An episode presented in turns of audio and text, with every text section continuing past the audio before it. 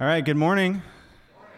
Welcome to Calvary the Hill. Um, go ahead and grab a Bible. There's one in front of you if you don't have your own. Uh, we'll be in Ephesians chapter 5. Check, check.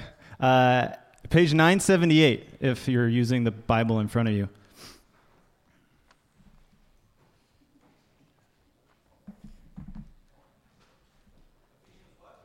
Ephesians chapter 5.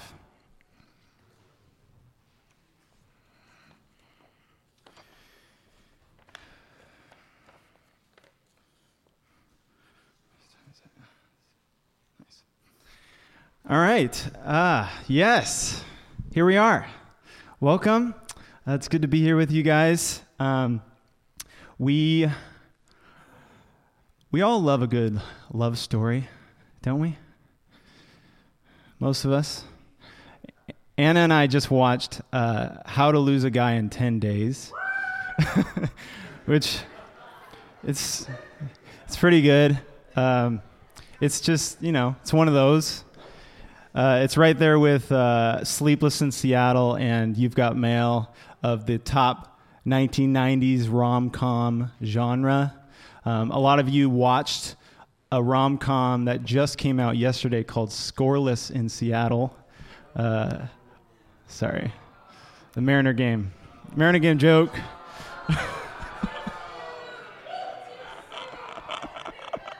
That's what they were calling it for 17 innings. Scoreless in Seattle. These TBS commentators, they just can't help themselves with the sleepless in Seattle reference. Um, but that was sad. So, yes, I'm sorry. That was actually the only game I watched this year. so that for that I am sorry. Yeah. It's just it's really sad actually. Um, okay, so and my wife and I we have our own love story. Uh, we met in the year 2007 at Dick's Drive In over in Lower Queen Anne. The first Dick's Drive In ever. Tri- trivia there for you. Uh, but it wasn't just two people meeting at Dick's Drive In. Uh, we were a part of a freshman orientation weekend for Seattle Pacific University, and we met at Dick's Drive In. So romantic. Uh, we started off as friends. Uh, I had a crush on a, a girl at another school, and she had a crush on me. So, you know, there's that thing. Uh, but we're in the same friend group, so we're hanging out all the time. And over the course of maybe six months, I finally realized ding, ding, you have a crush on this person right in front of you. She's amazing.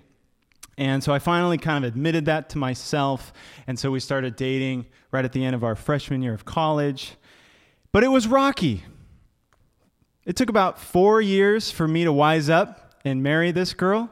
Uh, and I was battling all sorts of personal fears, insecurities, all sorts of stuff. But through the ups and the downs, Anna stuck with me. She stuck it out. And eventually we married right after my victory lap of college in 2012. That's our love story. And we all love a good love story, right? we just can't help ourselves. From Jane Eyre to Pride and Prejudice to The Christmas Prince on Netflix, as long as Netflix keeps churning out these B level rom coms, we're gonna watch them. We're just gonna do it because we are human beings. Why? Why? Is it because romantic love is the culmination of the human experience? That's what our culture would tell you. But in today's passage, Paul makes a surprising claim. He says, No, romantic love is not the pinnacle of the human experience, but it is the picture of how God wants us to understand his love for us. So, whether you're unhappily or happily married, unhappily or happily single, this passage is for you because God's love is for you. So we're going to be sort of officially in Ephesians 5, verses 31 to 33, but we're going to backtrack a little bit so we can get a bigger picture. We're going to go all the way back to verse 21. So let's take a look. Paul writes, well, I'm going to go back a little further. Uh, in verse 18, he, he says, be filled with the Spirit. And then he starts to list off ways that the church can be filled with the Spirit and look like it. And at the end, there in verse 21, he says, submitting to one another out of reverence for Christ or out of the fear of Christ. And diving into verse 22, wives, submit to your own husbands as to the Lord. For the husband is the head of the wife, even as Christ is the head of the church, his body, and is himself its Savior. Now, as the church submits to Christ, so also wives should submit in everything to their husbands. Husbands, love your wives, as Christ loved the church, and gave himself up for her, that he might sanctify her, having cleansed her by the washing of water with the word, so that he might present the church to himself in splendor, without spot or wrinkle or any such thing, that she might be holy and without blemish. In the same way, husbands should love their wives as their own bodies. He who loves his wife loves himself. For no one ever hated his own flesh, but nourishes and cherishes it, just as Christ does the church, because we are members of his body. In verse 31. Therefore, a man shall leave his father and mother and hold fast to his wife, and the two shall become one flesh. This mystery is profound, and I'm saying that it refers to Christ and the church. However, let each one of you love his wife as himself, and let the wife see that she respects her husband. Let's pray. Dear God, thank you for your word. I pray that your word would do the heavy lifting this morning. I pray that through your word and through your spirit, you would break down the walls of our hard hearts, Lord, and fill them with good news. Replace our heart of stone with a heart of flesh. Replace our hard barriers that we've put up to you and make a way by your Spirit and in the only way that He can. In Jesus' name we pray. Amen. All right, so we're in the second week of this series that's called Redeemed Vocation How Christ Reshapes Society. Last week we, take, we took a look at marriage in light of Christ, and this week we're going to flip that. We're going to look at Christ in light of marriage. So, Paul here, starting in verse 22, has started what is called a household code, and where he describes what a spirit filled Christian community looks like. And he started describing it back in verse 19 you know, addressing one another in psalms, hymns, spiritual songs, singing, making melody, giving thanks for everything and then submitting to one another out of reverence for Christ. So, within this broader community context, Paul then in verse 22, he starts zeroing in on a couple specific categories of relationships. So, he starts with wives and husbands, and then he moves on. Next week, we'll look at children and parents, and that'll be Pastor Richard is going to give that message. And then lastly, slaves and masters, and we'll cover that in two weeks. So these categories make up the building blocks of society at that time, the most important and daily intimate relationships. And the thought was in ancient times, how do we make change in society? You know, how do we how do we uh, lead in a way that actually affects change across uh, neighborhoods, across cities, across boundary lines? How about we hone in on this, these specific categories of relationship that basically are the beating heart of society? And then let change ripple out from there. So Paul kind of takes the same tactic. He takes a cue from that and he zeroes, zeroes in on these key relationships.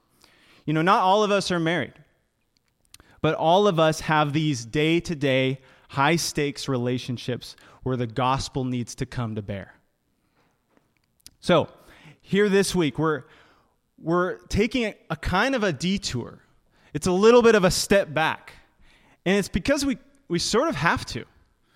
And the reason I say that is because this whole passage, verses 22 to 33, it's 12 verses long, but 11 times Paul mentions or refers to Christ. 11 out of 12 verses are basically elevating Christ in this passage. So he, he mentions Jesus so many times in this passage that we need to take a pause and say, why? what is Paul saying here? He's not just interested in giving marriage advice or even Christian marriage advice. He's interested in telling us a love story. Not your love story, God's love story to you. He says, in essence, You want marriage advice? Let me tell you about a love struck man named Jesus. What is Paul saying here? Is he saying that the story of Jesus is good marriage advice? Yes, he is. We looked at that last week. But that's not all he's saying. Paul is saying that love itself, including romantic love between two human beings, tells a deeper story. It tells a deeper truth. Here, God, through Paul, is claiming every love story under his bigger umbrella love story that he has himself. What we're looking at this morning is not just for married couples. Do you yearn for intimacy? Perhaps you're in a marriage that lacks intimacy. Are you single and longing for an intimacy that you've only read about or heard about or watched about? Are you enjoying a season of true intimacy with someone you love? Or have you given up on love? Paul is telling us that every love story ever told is a mere shadow of the love story that exists between God and human beings. We're going to look at three things this morning. Firstly, the gospel of Jesus Christ is good marriage advice. It is. So we'll, we'll kind of look at that again a, with fresh eyes. But second, and even deeper than that, love stories as a category, they are all pointing to an ultimate love story, which is the gospel. And thirdly, this love story, this gospel, this good news, this proposal is for everyone because everyone is looking for a love like this. All right, so God, the gospel is, is good advice for love. We covered this last week, but let's, let's summarize it. Let's see if we remember. So, in summary, through the example and story of Jesus, woven throughout these 12 verses, Paul, what does he do? How does he instruct married couples? Well, he instructs wives as we see there in verse 22, right off the bat, to submit to their own husbands. And what does this mean? Last week we learned that what this means is wives need to acknowledge the God given responsibility that he has placed on her husband to love and to lead her. She is to willingly and intentionally, on purpose, place herself under that authority, under that responsibility, under that loving care that he is to provide. And then he caps it off there in, verse 33. He says, The wife, see to it that she respects her husband. And this is going to be a little uncomfortable because the word there is fear. And it's the same word that Paul used in verse 21 when he said, To the whole community, submit to one another out of the fear of Christ. And then he caps it off in verse 33 and says, Wives, see that you fear your husband. Does this mean that our wives are supposed to be afraid of us? No. Because we saw that the love that the husband is to show is, is the love that Christ has shown the church. Are we afraid of Jesus Christ? Not at all. So what does it mean? It's a it's an office. So just as the whole community submits to one another under the fear of Christ, wives submit to their husbands under the under the fear of Christ and the husband is the head of the wife. And so, what it really is, is it's, is it's a reverence, it's an acknowledgement of the office, the responsibility that God has given to the husbands. And so, doing that is a wife knowing and, and embodying the fear of Christ. And so, beyond that, what, the, what this word does is, is it sort of completes the passage. It started off with the whole community under the fear of Christ, and then it concludes here with the wives under the fear of their husbands. So, husbands, what did we learn last week? What are they to do? Well, they are to love their wives, to lay their lives down for their wives, to nourish, to cherish. And that's actually a motherly word, both of those nourish, cherish. Uh, it's referred to uh, elsewhere in Scripture as something a mother does. And so we nourish and cherish our wives as we would somebody who is our very own body. You know, we're going to, you know, uh, spoiler alert, one flesh. The husbands and the wives hold fast to one another. That word is glue. It's literally glue. and so we nourish, we cherish our wives because they are glued to us. They are us. And so to love uh, our, our wives' art is to love ourselves. So, the gospel is good marriage advice. The husband reflects what Christ has done for all of us, and the wives reflect how the church honors Christ. Uh, we had a marriage seminar dinner thing a few years ago, and one of the speakers asked all of us married couples a question which felt a little bit of out of left field because um, I had never heard it before. But what they said was, What does the death and resurrection of Jesus Christ have to do with your marriage? And it was like, I don't know, and everything. It's sort of a it's sort of one of those answers, Sunday school answers. But here, Paul is telling us that the death and resurrection of Jesus has everything to do with our marriages. That's a big statement. It's it's, it's kind of like complicated. And how do I connect those things? But it's worth chewing on. In some ways, this, this passage, kind of like the books of uh, Proverbs or, or Ecclesiastes or, or Job or some of these wisdom literature books, this passage in that statement is worth just chewing on for days. what does the death and resurrection of Jesus Christ have to do with my marriage? And so if you're married this morning, I'd encourage you to reflect on that this week. So, beyond that, deeper than that, secondly, all love stories, all marriages, all stories that illustrate love between two people, they point to the ultimate love story, which is the gospel. Let's take a, a, a quick additional glance at verses 31 and 32. Paul says, Therefore, a man shall leave his father and mother and hold fast to his wife, and the two shall become one flesh. This mystery is profound, and I'm saying that it refers to Christ and the church. Seriously, this is insane. What Paul is saying here is like mind blowing and it's it's fresh. It's sort of a fresh take. And it does us it, we sh, we would do wisely to to really see if we can get this because it's hard to understand. And like he said, it's it's a mystery. There's a there's a mystery here and it's worth investigating. So, some things to know. Verse 31, that's a quotation, as probably many of your Bibles tell you. It's a direct quotation from Genesis 2:24. But Paul is not using this quotation from Genesis 2 in the way that we would expect him to use it. You know, he doesn't say uh, husbands should love their wives because they're their own flesh, because it says in Genesis, therefore a husband will leave and, and they'll be one flesh. Th- that's not what he's doing here.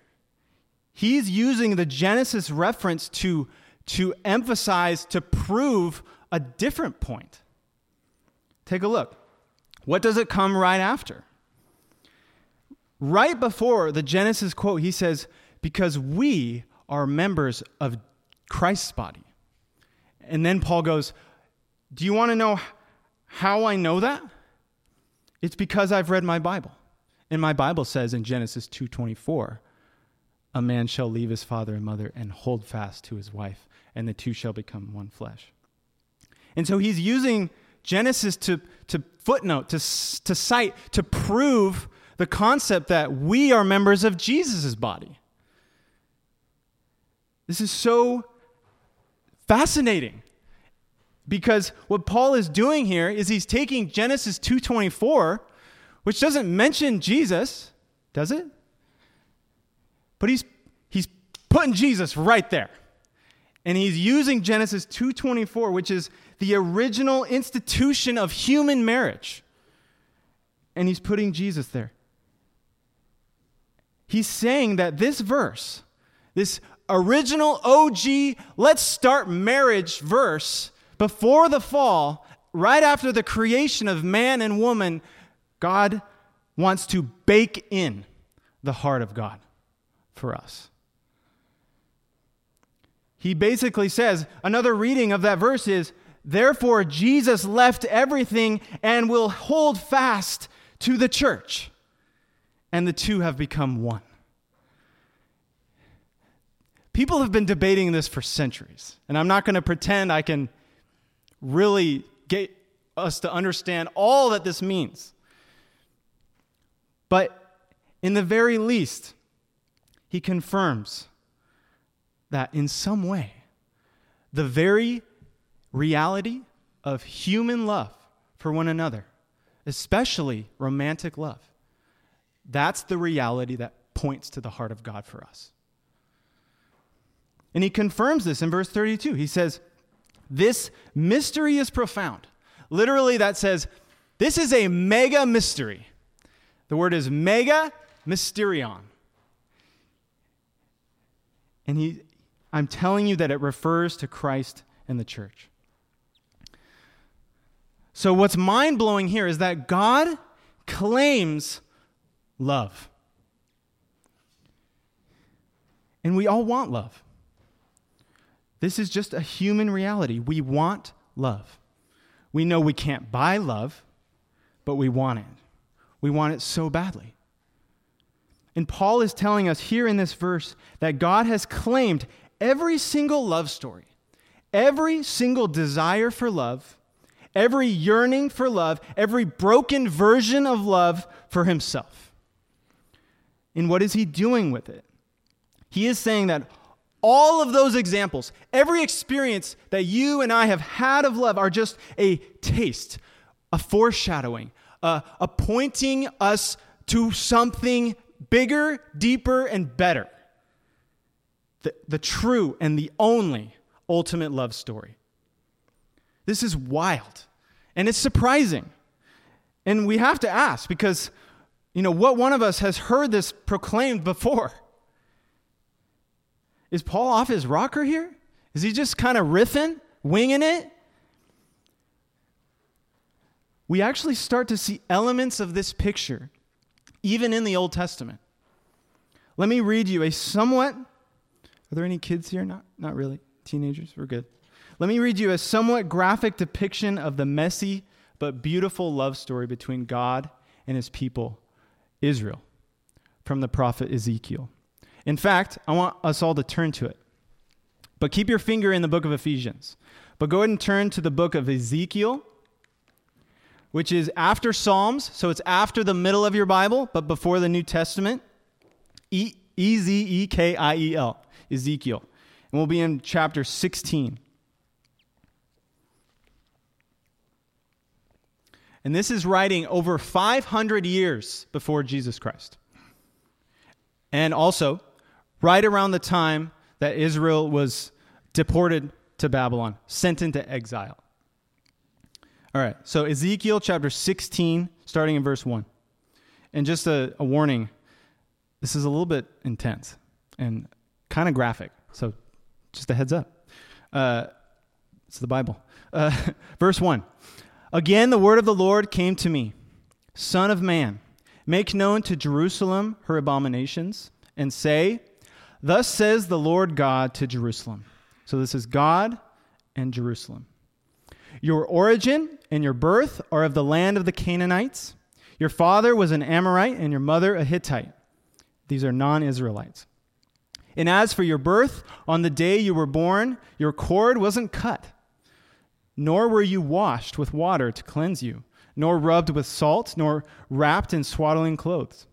No eye pitied you to do any of these things to you out of compassion for you, but you were cast out on the open field, for you were abhorred on the day that you were born.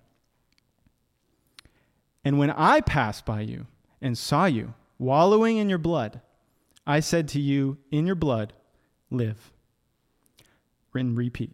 I said to you, In your blood, live. I made you flourish like a plant of the field. And you grew up, and you became tall, and arrived at full adornment. Your breasts were formed, and your hair had grown, yet you were naked and bare. When I passed by you again and saw you, behold, you were at the age for love, and I spread the corner of my garment over you and covered your nakedness, aka proposed to you and married you. I made my vow to you and entered into a covenant with you, declares the Lord God, and you became mine. So, over 500 years before Jesus came, Ezekiel writes of the heart of God for his people. And Paul, here in the first century, is claiming here and now in this verse that everything you know about love, every story you've ever heard, every experience you've ever had of love, is a picture of the gospel. If it's a sad story of love, that's only a taste. Sorry, that's, that's a, a version that will be redeemed in Christ. If it's a joyful and a good version of love, that is only a taste of the love that is yours in Christ. So, yes, the gospel is good marriage advice, but every love story is only pointing to this love story. And guess what? It doesn't matter who you are.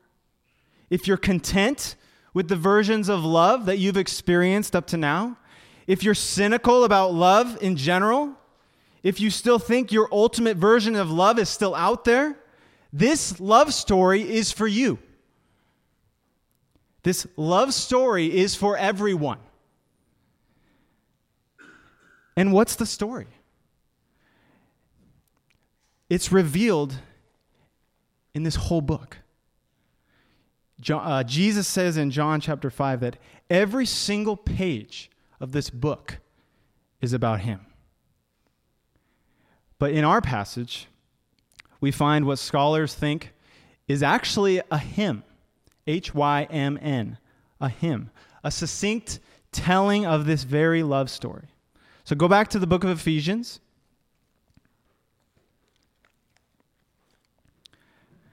And we're going to take a look at this love song.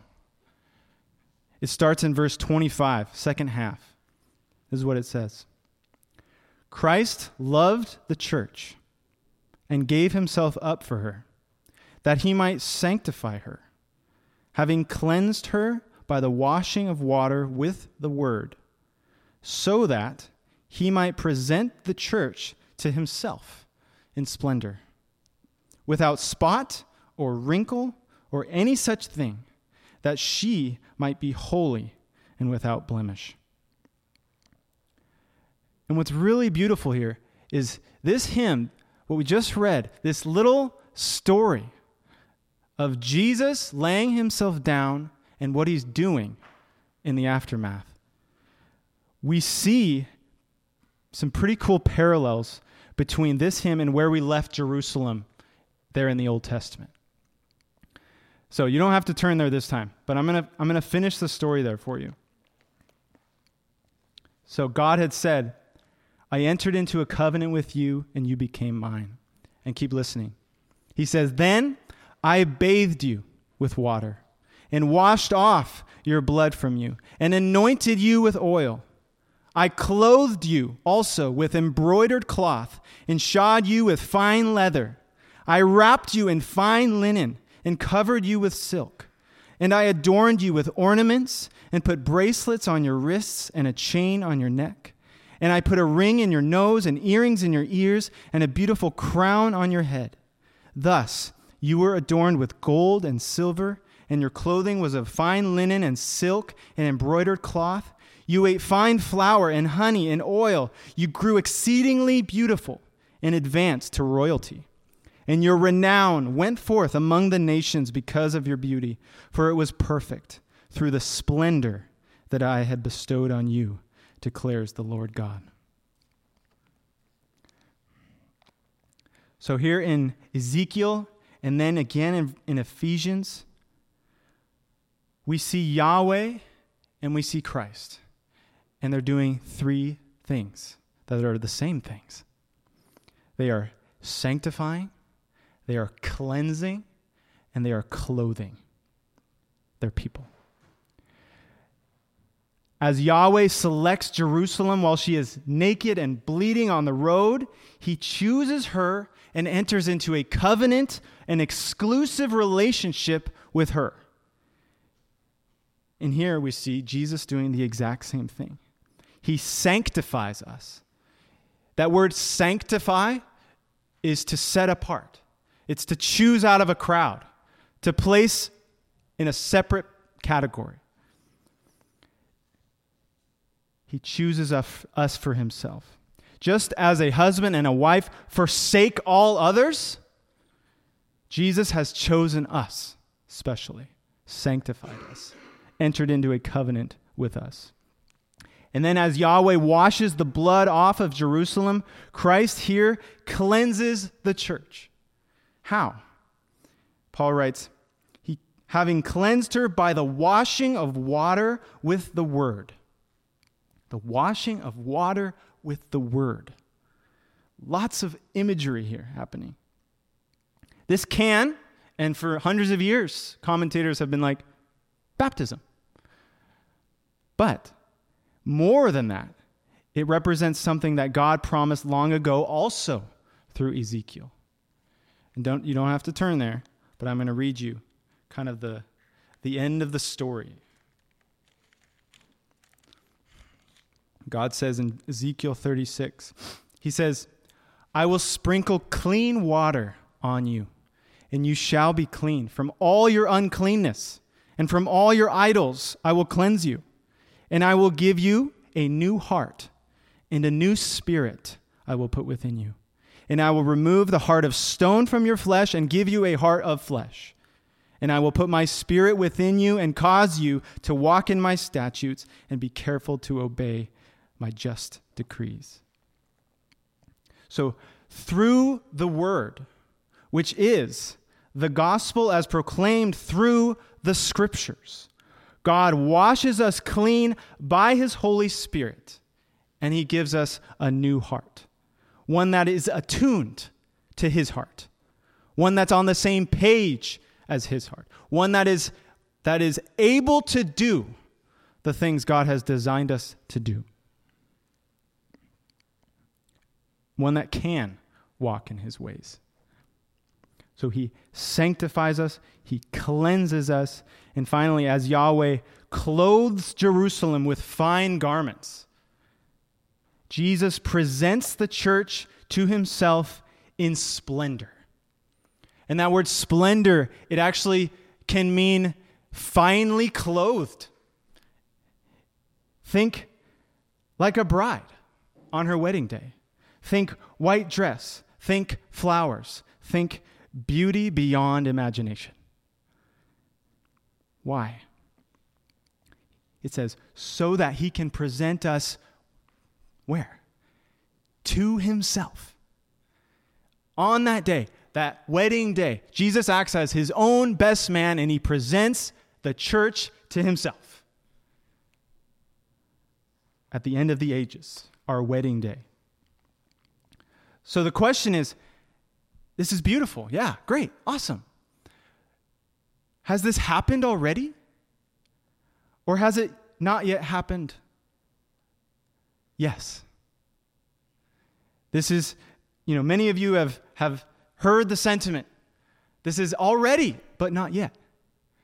We can experience this now, today, but we haven't yet experienced it like we will. But we can taste it. It's true. In Christ, we have been sanctified by the Spirit, cleansed by his blood, and clothed in his righteousness. But we also will be sanctified by the Spirit, cleansed and clothed on that day when we see him face to face. What we experience now is just a taste. Paul writes in another place that this is a down payment, a guarantee. The Holy Spirit dwelling inside us is a down payment. It's an engagement ring saying, Yeah, this, the whole thing hasn't finished yet, but you're wearing the ring, so you know what's going to happen. That's the Holy Spirit in us. How is Christ doing this in us now? Well, it says, by the washing of water with the word. And like we read about, this is a picture, an image of the Spirit. So that he does this through the Spirit and through his word. Spirit and word. The word is something we can see and look at and hold. The Spirit, like Jesus said, he's like a wind. We don't know what he's going to do next, but we have both. That's why we're here right now. We're here to sit to learn to, to let the Word of God cleanse us, clothe us, and then to allow His Spirit to do what, he, what only He can do. He's the only one who can break down a wall that you've had up for 30 years. He's the only one that can, can cleanse the shame that you carry from something that maybe was done to you. He's the only one that can convince you in your heart, not just in your head, that you've been forgiven. Because he has the, the most powerful detergent ever conceived the blood of Christ. Do you see yourself in this love story? I want you to close your eyes for a second. Go ahead, close your eyes, and let me read a slightly edited version of this love story again to you. For God so loved this world, full of broken people, and he chose to display this love by betrothing his only Son to you, even before he made the world, and while you were dead in your sins. He raised you to life in Christ and seated you with him, next to him, in the heavenly places. How? Because Jesus willingly gave himself up for you for the joy set before him of marrying the church, marrying you, he endured what? The cross, that he might sanctify you, having cleansed you by the washing of water with the word, so that one day he will present you to himself at his wedding day in splendor so that you, as part of his body, the church, might display the manifold wisdom of God to the rulers and authorities in the heavenly places and forever you will dwell in his presence, in the place Jesus has built with his own hands for you, and forever you will live with him. You can open your eyes. Amen. Paul feels the need to sit back and just let this love story saturate his practical instructions for daily living. Sure. That's what he wants to dwell on. And it has to do with our daily lives. It makes sense for us today as we consider these intimate human relationships we have to remember that this gospel applies not just to our first day as Jesus followers, but every day. The gospel is not Christianity 101 and you move on to bigger and better things. The gospel is the A to Z. The gospel is Christianity 101 and PhD postdoc work. That's it encompasses all of it. You don't move past the gospel, you just go deeper. What does the willing death and spirit empowered resurrection of Jesus have to do with our most cherished, messy, day to day relationships? That's the question. Something to chew on if you're not a believer in Jesus this morning, this marriage proposal, this, this ultimate cosmic marriage proposal is for you. It doesn't matter who you are or what you've done. There's someone who made you, who knew you before you were born, who formed you in your mom, someone who from eternity past made plans to propose to you. He made plans to leave heaven and all that he had and hold fast to you, to glue himself to you. Will you accept this offer? Will you say yes to this love today? Let's pray. Dear Father, thank you for this love story. I pray that this, this love story would, would break into those areas that we have yet to let it in,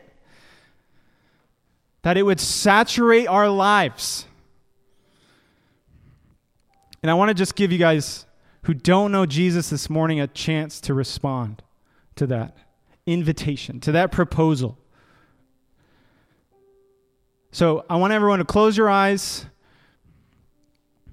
And if you're someone here this morning who is on the fence, who who maybe you're here because you're just kind of here and someone brought you, someone invited you, you're here because there's there's a kind of a practical reason why you're here. Put that all aside for one second. And I want to ask you, do you want to say yes to this proposal? Do you want to enter into a marriage covenant in a cosmic way with the God who made you, who loves you, who sees you in your brokenness, and yet has, has done all of it to cross that chasm that exists because of our brokenness, because of our sin, because of what we've done. And he's, he's erased all of it by the blood of his son. And he invites you into that relationship. If that's something you don't have, but something you want, right now, I want you to raise your hand.